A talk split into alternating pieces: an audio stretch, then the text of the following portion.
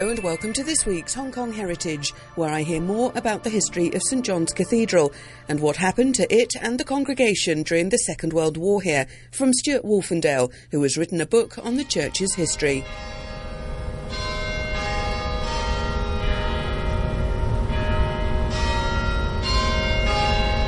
What does make me sad was when I'm looking through some of the photographs uh, in the middle of your book, there's uh, one of an event in 1941, and, and, there's a number of the congregation stood outside in their Sunday best, and the vicar is there. And because it's 1941, I, I look at that photo and think, how many of those would then end up in Stanley internment camp after the Japanese invasion?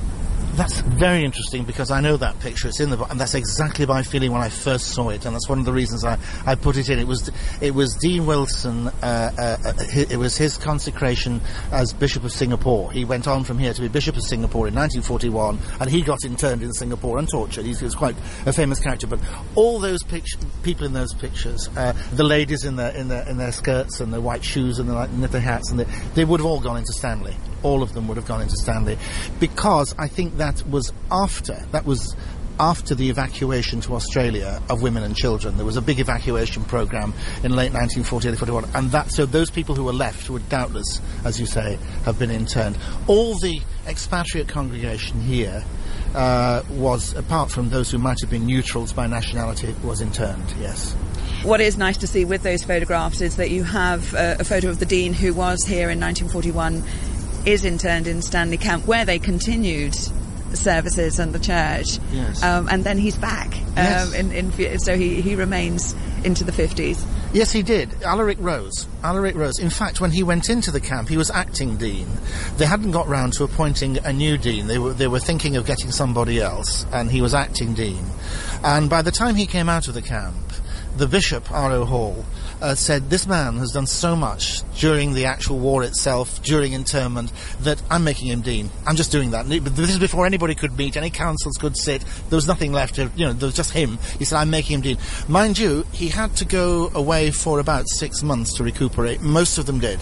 Most of them who came out of Stanley uh, whether they were clergy or civilian uh, lay people, they had to actually go away for a, a, rest, go back to England, and then come back because it was it was such an uh, eviscerating uh, experience to have been kept in Stanley like that. But uh, I have to say that it is one of the most seminal moments in the cathedral's history. It didn't change everything, the war, but it changed a lot. It changed a lot of attitudes, and many people say that when they came back to the cathedral in the few years after, particularly immediately after the war, there was a freshness and an openness and a lightness almost uh, in the cathedral, symbolized by the fact that there were no more stained glass windows. All the windows were plain glass. The light came streaming in. And they felt that, that, that this was a new era, that they'd, they'd seen something in this experience of war. So the stained glass windows? They were destroyed. Um, they existed up till about 1944 and then the Japanese took the cathedral over as a, a, a, a Japanese social and cultural club. And so three neutrals, uh, neutral expatriates, were given uh, a couple of days take everything, everything Christian, all the Christology out of the church and put it wherever they liked, but get rid of it. So they literally almost ripped the windows out and in so doing, these things are very fragile, stained glass windows, as you know. They're actually small pieces all put together. So much was ruined in that hasty attempt to save them that when the war was over, they couldn't be put back in. I'm talking with Stuart Wolfendale about his book Imperial to International, a history of St John's Cathedral, Hong Kong. Now, in your book, you do have some records of how people, as the Japanese army came through Kowloon and then on, um, so December the 8th, and then they're moving gradually down to Hong Kong Island, and how even on the morning of December the 25th, so Christmas Day 1941, there are some members of the congregation scrambling to save what they can from the church on the peak and also here. Yes, yes, that's right. There was an American, uh, an American Episcopalian priest and his wife who went up to the peak to, to, to do communion as usual. There's a peak church up there, a, a sort of ancillary church, and uh, there, nobody came.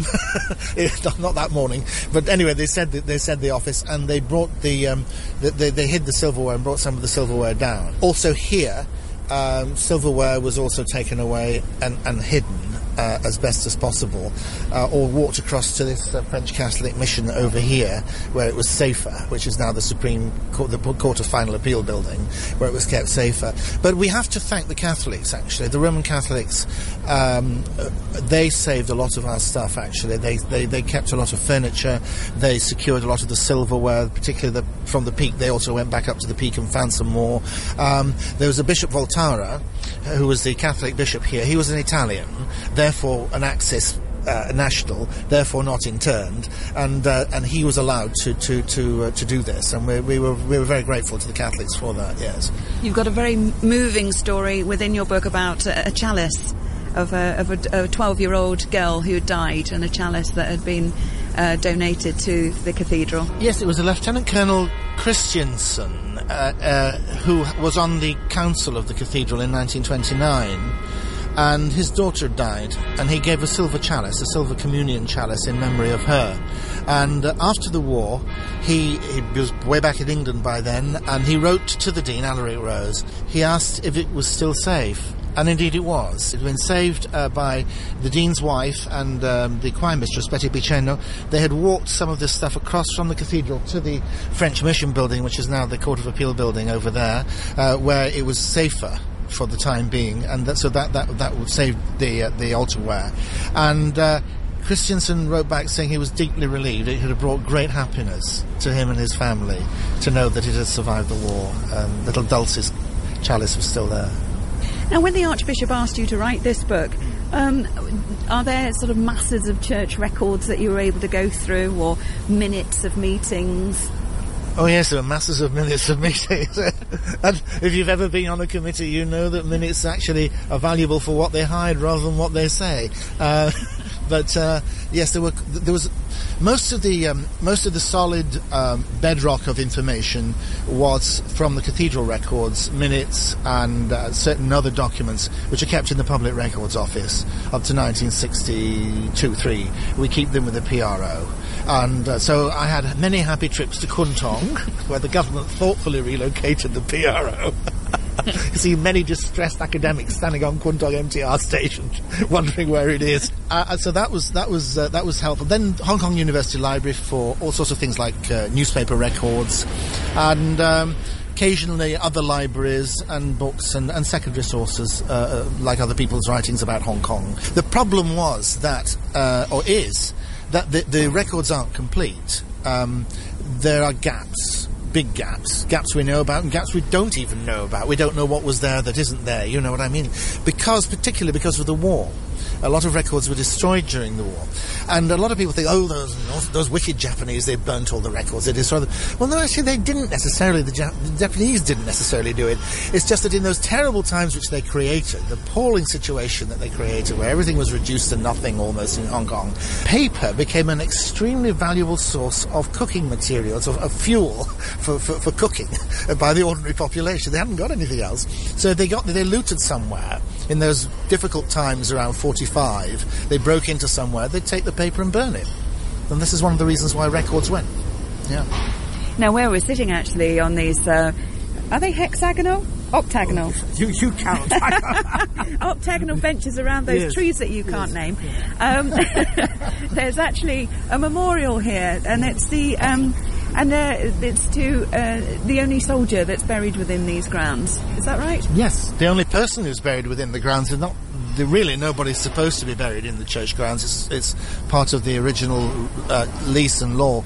Yes, it, um, it, Private Maxwell he uh, was a soldier in the Hong Kong Volunteers Regiment in, uh, in that 25th of December you, you speak of, and uh, he was uh, fighting the last fight with his with his uh, his colleagues, only 21 years old, uh, in Wan Chai. That's how close it was getting. You see, it was practically down Queens Road East almost, and he was shot, by a sniper, and killed. And his colleagues knew he desperately wanted to be buried in consecrated ground. He was a devout Roman Catholic, student of LaSalle College, not an Anglican at all, and they brought him here because they knew this was consecrated ground, under that tree there. And there was already a foxhole under there for, for, for defence purposes, which was empty. So they put him into the foxhole and started to make a grave. And out of the Catholic uh, French mission building just over there happened to be popping a Jesuit priest running out, an Irish Jesuit. And so the Jesuit, Irish Jesuit, was brought over and said the last words over this boy's body, and, the, and, and it was filled in. And there he still remains to this day. We asked the family years and years ago if they wanted the body taken to a, a war graves uh, war graves site, and they said no, no, keep it, keep it there. And so it's been it's remained ever since, and it's it's uh, now got a proper war graves grave on it, a surround and cover, and that was uh, that was um, actually uh, blessed and at a ceremony uh, attended by the British Consul General and Maxwell's sister, Private Maxwell's sister, who's still alive, lives in England. That was two years ago. Now, are you a member of the choir? Gracious me, no, and the choir is deeply grateful. No, I'm not. There's a very high standard in the choir, and it would be reduced immediately, immediately if I joined. Now, in Victorian times, you'd have just had English only services. Uh, these days, it's very multicultural. Yes, we have services in uh, three, if not four, languages now. Um, apart from English, there's a Mandarin, the Putonghua service uh, to 10.30 on Sunday mornings, uh, which is actually increasingly well attended because pe- more and more people are coming from the mainland and more mainlanders actually attend. Um, and we have a Filipino service every Sunday because we a very significant percentage of our population, congregation, sorry, is from the Philippines. Uh, so we, we have a, they come, but they come to all services. Uh, the Fili- Filipinos, mostly Filipinas, uh, mostly uh, um, domestic workers, they come to the 8 o'clock English, the 9 o'clock English, and the 2 o'clock Philippines. Yes, it's, it's, it's fairly. And we also have a Cantonese service on Saturday evenings uh, as well. You have been commenting on how post war, not only due to the lack of stained glass windows, but there was more light in the church, there was also more openness you in, in terms of the reaction of the congregation in 1945. They, they felt that it was freer somehow? Uh, yes, I, I, I, think so. Um, I think that the war generally change the social complexion of Hong Kong. It it it, it pushed a, a, breath of fresh air through the system and through society, um, less colonial after the war, and I think that was felt in the church as well.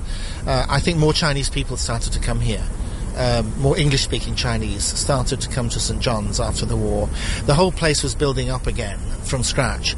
Uh, you remember how the Japanese actually, people left Hong Kong in, by the thousands and thousands. The Japanese deported people to the mainland. The place couldn't support people. They'd let the infrastructure go down so badly that everything was a fresh start, and that included here.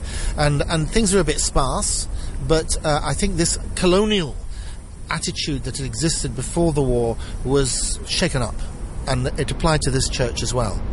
More Chinese were coming here. What I found fascinating reading about the history of St John's Cathedral and the, uh, the Anglican Church generally here, in terms of women priests, uh, we were ahead of, of England as far as I understand it. Yes, um, we were way ahead. Um, the, it all began with um, Lady Li Tim Oi, who was uh, a deacon, a, a Chinese uh, Anglican deacon, uh, who was deaconed in this cathedral in the 1930s.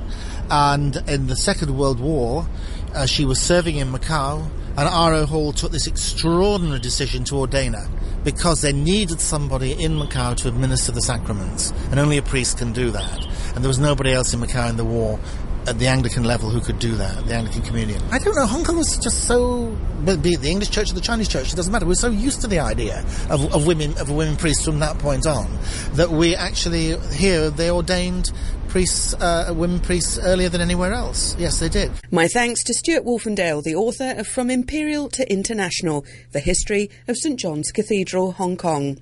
St John's is a quiet idyll in the middle of Central. For the past few months, there's been a new cafe called The Nest there, where you can buy a coffee and food and sit in the garden. The cafe has been set up by the Nesbitt Centre and is staffed by young adults with special needs. Thanks for listening and join me next week on Hong Kong Heritage.